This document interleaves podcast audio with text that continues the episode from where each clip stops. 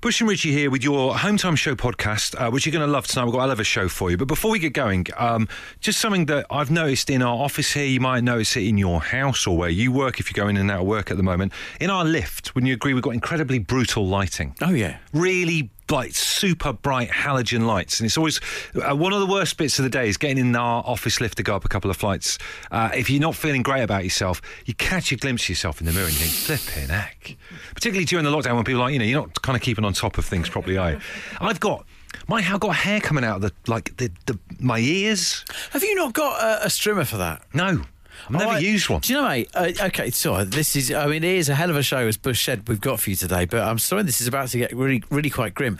One of my favourite things is trimming my ear hair because. oh my word The thing about it is, and I, I, I'm no hair expert, but I would imagine that your ear hair is of a denser keratin than your normal hair because when I strim that with the strimmer, Uh-huh. you really hear quite a Like a chink as it comes off, as, as the blades hit it, because the the ear hair is going right into your ear canal. Yeah. you really hear quite a chink. Thing as it is, comes off. I, I I'm a little bit concerned about getting into. Is that where I'm at now? Like trimming my own ear hair. yes. Oh, well, we talked about this before on the show. I don't want to be. I've sat there as a kid and watched owl fellas get their ears done in barbers or have their nostril hair trimmed. It's happening now for me, isn't it? It is, yeah, yeah. It is. Oh. It's where both of us are at. You got your Dennis Healy's as well. oh, there's another. Well, you're about Oh, to hear old cultural reference to people. Let's get on with the podcast. This this is effortless. Absolute Radio. They asked for a podcast. We told them to do it themselves. And here it is the Hometown Podcast with Bush and Richie. Just got to tell you about this. I accused our friend Jess of being Imelda Marcos earlier on for having too many shoes. Uh, and Jess, who's in her mid 20s, has got no idea what I was talking about. And this is happening more and more now when you're working with people who are like in their tw- like even mid 20s. There's a load of old cultural reference points that they don't know who you're talking about anymore. Yeah, It's, it's- the same mob of people who've survived on from the 80s. We're still using them. Like, for example, if anyone's brainy, I'll go, all right, Bamba Gascoigne. and then you got to be, if you work with someone in their 20s, like, what, who's Bamba Gascoigne? it's so depressing. It is so depressing. Just even to to, to to fly out the odds. Cool, slow down, Nigel Mansell. Nigel Oh, That's Mansell. depressing. Sterling Moss. Take it easy, Sterling Moss. Again, these people aren't even like actively in that sport anymore. Do you know what I Yeah. mean? So uh, we do need. I feel like we need a bit of an update. I just thought it'd be quite interesting though, just as like a catch-all, just to try and find out in the first hour of the show if you use a dated cultural reference uh, and, and you- and you're not going to change, you're going to stick with it, you're going to carry on with it. Uh, who is it, and why do you keep using it? So, any other ones out there? I'd say one, I've always thought one of the most powerful ones, but it's it's one that needs updating. Bless him.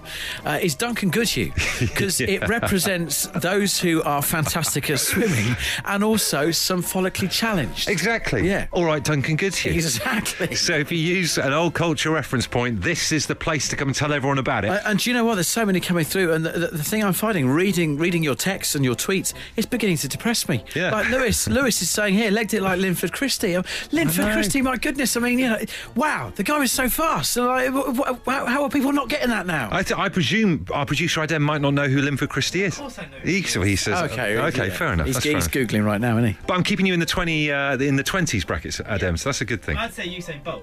You say, say Usain Bolt. Well, there He's you go. talking too much. He is still Chan. Let's just keep a lid on that. Stu says there's a bloke at work who keeps taking days off. I said to him, "You're having more holidays than Judith Chalmers." Don't look at him. Does he know that one? He knows that one. and then another Stu's been on and says, when a call breaks up on the phone, I always go, "Hello, Norman Collier." We spoke earlier about Sterling Moss and Nigel Mansell, Stephen Fleet wanting to put forward Barry Sheen for anyone riding a motorbike very quickly. Uh, we mentioned Judith Chalmers about holidays. This fella here says whenever someone at work has a few days booked over the year, I'll say they've got more holidays than Alan Wicker. But none of them have got a clue what I'm saying, says this person. That's almost one before Judith Chalmers, isn't it? uh, we've got Laura on the line right now. Laura, what is your dated cultural reference that you keep using? It's um, saying, listen very carefully, I shall say this only once to my French classes, even though they clearly don't know what that means because they've never watched LOLO. Ah, can you say it one more time? Because your, your French accent with that is fantastic. One more time, go for it. You'd almost think I was a French teacher, wouldn't Yeah, you would, yeah. you? Listen very carefully. I shall say this only once. It is as if we've got Michelle from the Resistance on the phone speaking to us right now. I used to love that Exactly show wrong. so much. It is so sad perfect. that that is something that the kids won't get. And I tell you what, Laura, you've got a real knack for this. You might want to make a career out of this, doing the French thing. Very good. I mean, you know, it's, it's worked for me for 25 years, so shall I crack on? yeah, keep doing it, doing it. Yeah. I think I think I should, yeah. uh, you're pretty good at what you do as well. Oh, get get out of here. Thank you very much. That's, that's very lovely to, to you hear. stupid woman. Ah, well, what do you say? Do you have a dicky ticker? Oh, that doesn't work so well over the phone. Cheers, Laura. Take care. Take care. Thanks, bye. Cheers. Brendan. Bye. Bye. Rick in Berry is adding another to the list. Anyone trying to lift anything heavy? It's of course Jeff Capes. Our 31 year old producer, Adem, doesn't know who Jeff Capes is. So depressing. Uh, this one here from Michelle, super smashing great uh, when someone does something good, Jim Bowen. Uh, but no one knows who that is anymore. Darren says Tucker when addressing my son when he's still wandering about in his school uniform after 8 pm. That's great. Uh, Annie, what are we putting on the list? Well, one one we use is when we walk we walk into an empty place. We say, "Oh, it's like a Ma- Mary Celeste in you." Ah, yes. And does anyone know what you're talking about? Yeah, we do because we're nearly sixty. Yeah, All right, so but like young younguns don't get it though, do they? no, absolutely not. Do you know what? There's no reason why they shouldn't because I'm just looking up the Marie Celeste. The Marie Celeste was discovered drifting empty in 1872. So there's no reason why the likes of you and I should get it, but the young uns shouldn't. I know it's weird. It's been lost on them a little bit. I think. Uh, education, see, education. Yeah, we need we need to tell them about our missing drifting boats. And is there any other ones you use that, that uh, young people don't get? There, Annie in South Wales. He's disappeared like Lord Lucan. Oh, who's this? Who's that appeared? Oh, this is Marty, Hello. And, and who, who's Marky? his partner. Yeah. That's me that all. A better half, I'd like to think, but there we go. I might get a slap for that. Well, it's all going on down there in South Wales, isn't It's it? like the Ant and Deck of Wales. oh, absolutely. Absolutely bad. Lovely to speak to you two. Take care. Yes, thank you. Cheers, bye. Neil says, when I use language Timothy, it gets blank looks from the younger work colleagues, which of course is from this TV show. Do you remember- Yes. Do, you remember Sorry with Ronnie Corbett? Language, Timothy. Language Timothy. Uh, Miss Hot Pot says, if someone's taking lots of photos, I ask them, who are you, David Bailey? Please keep that Language, Timothy music going.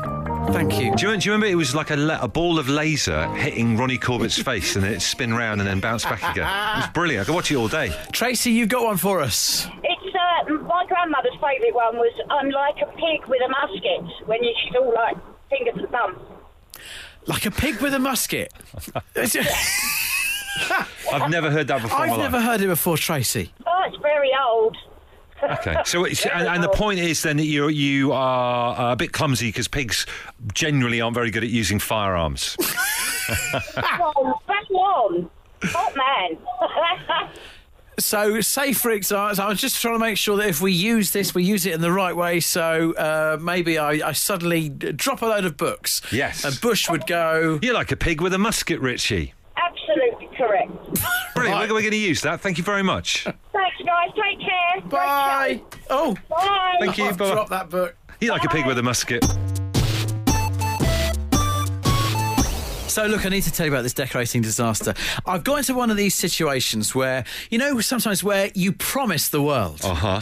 but then the reality it turns out to be very, very different. I do remember you uh, saying you, you were planning quite a big thing with this bit of Yeah. decoration. So, um, over the last couple of weeks, my, my older two kids, they're uh, well, uh, now I'm committing myself to their ages 17 and 15. Okay, right? that's good. So, they're, they're up this weekend, um, and uh, the way the dies have gone, they've, they've not been able to get up the last couple of weeks. So, I kind of thought, well, look, it's a shame. I'm going to obviously really miss them, but this gives a window for their rooms to be clear and to get some decorating done. To be fully decorated. So I went bold and said, "Well, look, look, the shame it's a shame you're not going up, but the big thing is, I'll get your rooms done." Yeah. Your rooms are gonna, but next time you're up, your room, you can see where this is going already. all right?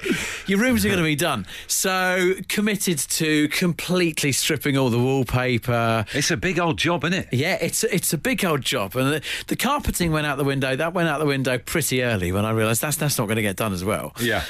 might be in time. But they're here on Friday night, right? And both rooms at the moment. So Charlie's room is a disaster. It looks like you know Homes Under the Hammer. Yes. You know sometimes when they when they they go in and they've just got the house of auction and it's it's an absolute bomb site. and you're thinking to yourself watching it again, how are they going to do anything with that? Like Yeah. stepping on broken plaster and And stuff. Dion Dublin will go back in a year's time and it looks amazing. But when he stood there at the, and they've just got it, that's what his bedroom looks like. There- There's no wallpaper on the walls Yeah. at all. Um, it needs replastering. That's what I didn't bargain on. So it, it's, ju- oh, it's just awful. Caitlin's room, meanwhile, is, is, is the one that's been closest to being done. Yeah, yeah. But it's not going to be painted in time. I reckon it might be ready by Saturday, but I think there's still going to be noxious fumes hanging around on Friday. I, I don't know which tournament it is, but you remind me of either a, an Olympics or a World Cup where they didn't quite get it ready on time. Stadiums up. Do you know what I mean? Building stadiums at the last minute. So Charlie's going to sleep in just some kind of hovel. Caitlin's going to turn. She's going to have to sleep the night on the sofa on Friday night because I don't think it's going to be safe because of the fumes. It's. I've promised them the world. The reality is going to be a disaster. Uh, if you follow us on Twitter at Absolute Radio, are we going to tweet out that there's, there's a photo of, of Charlie's room? I've, I've asked I've asked my wife to send a picture of the room as it is. Right, I'm just about to put it out, so it's not out there right now. It's going to go out in seconds. Have yeah. a look. It looks like Saddam Hussein's Spidey hole. Talking about old culture references from earlier on. Yes. So look, if there, I, w- it would make me feel better if if there's a situation in life where you've promised the world, or maybe you've been promised the world. But the reality turned out to be so different. Please make me feel better. Share those times. Alex says, I just moved in with my future wife, and my mum promised me a great joint Christmas present that would be wonderful for the pair of us. Yeah. Imagine my surprise on Christmas Day uh, when we unwrapped a, Cor- a Corby trouser press. Apparently, my mum said it would save my wife the ironing. Oh my word! World War Three in that house. Uh, this text here from John says, This sounds like a cry for help, Richie. Sorry, I'm only a fireplace fitter, but I think local tradesmen should offer to help. First of all, neither rooms need a fireplace. And secondly, this was not a cry for help. I don't think this is going to be some kind of Nick Knowles big build. If, Don't if, worry. if someone offered to, to come in and get it done on budget for you on time, would you? Because I, I, it's, it's quite personal sometimes, isn't it? Like in terms of your own pride. Would you accept that? of course, I Of course But he that- would. what- that- that's not what's going on here. hey, we- we got Steve on the line. Steve, uh, what did you promise the world but not deliver? Yeah, I uh, promised the world to strip my downstairs bathroom out. Um, It's a it big took one, hell that. of That's a lot big on- one. Yeah. Yeah. Um, all the pipes were in the concrete, so they'd um, ate all the copper, so it took two months. Um, it was easier to put a hot and cold tap outside, and I took the bath out, and we used to have to bath in the garden for two months. Steve! Oh my word! That's like uh, back in time for tea or whatever that program is. really? Were you really sat in the back garden? Uh, yeah, um, to be honest with you, it was nice, and I had to claw onto the bath at the end of it because I'd like to have kept it. So d- tell me that this whole episode took place over summer months. You weren't having baths outside in February, surely? Um, I have got a picture somewhere where it was snowing behind me. Wow. and that's the worst thing. If the family are on your back a little bit as well, them actually having to have a bath outside probably just caps it all off, doesn't it? I imagine, in terms of being told off. Yeah, but I, I enjoyed it. It was like having a little hot tub. yeah, that's what you tell him, Steve. Love it. Brilliant. Cheers, fella. Thank you, buddy. Cheers, mate. Take Thank it, bye. you. Uh, Christian in Horsham says, as a penniless student at Plymouth Poly, I met a foreign exchange student who just arrived from Amsterdam and was looking forward to exploring Devon. After a few drinks, I boasted that I had a car and could drive her around. On that basis, she agreed to go out with me. Sadly, I never again managed to get my dented old Vauxhall Viva to start, as I couldn't afford to repair it, to get it off the road, or to tax it. It never, I never did get to drive her around beautiful Devon, as Plymouth City Council towed my car and scrapped it. Thirty years later, and after 23 years of marriage, she still reminds me about it. Oh, well, at least at least it ended in marriage. At every cloud and all that. That's a lovely story. Uh, Justin, what were you meant to be doing? Well, I was tasked with um, redecorating our ensuite bathroom, which came off of our bedroom. Yeah. Um, in our old house, it was only about five years old, so it wasn't really that old. Uh, started by um, taking everything out shower, toilet, sink, tiles, everything. It was completely bare, and I kind of got sidetracked, lost a little bit of interest, and it, two years later, um, I really. Wow, you must have been really, really unpopular in your house. Well, yeah, we, we kind of forgot about it. We, in the end, the door was closed, and we just started to use the door frame as like a extra coat hanger thing. So we we just thought it was there. And it was only it was only when we started talking about moving house because we wanted to move, uh, change locations completely. That, that, that I sort of got my finger out and, and sorted it. You Yeah. deprived your wife of an ensuite for two years. That's incredible. Unbelievable. Um, uh, yeah, myself, obviously. Yeah. Oh, well, yeah, true, yeah. Yeah. So you, you, you genuinely, uh, absolutely promised the world and delivered next to nothing. Or, or was the final thing okay when you finally got, got your act together? I literally only finished it about three weeks before we sold the house. So we Oh, never my got around to using it. Oh, Justin, I'll take solace from it. Thank you. Let's have a quick chat about food. Uh, so Katie and I are trying to eat less cakes at home. Anyone else got into a bit of a bad rut of eating chocky muck during the lockdown? Because you kind of deserve it. You think, oh, you know, we deserve it, not doing anything. It's got a bit out, a bit out of control in our house, so we're trying to turn over a new leaf.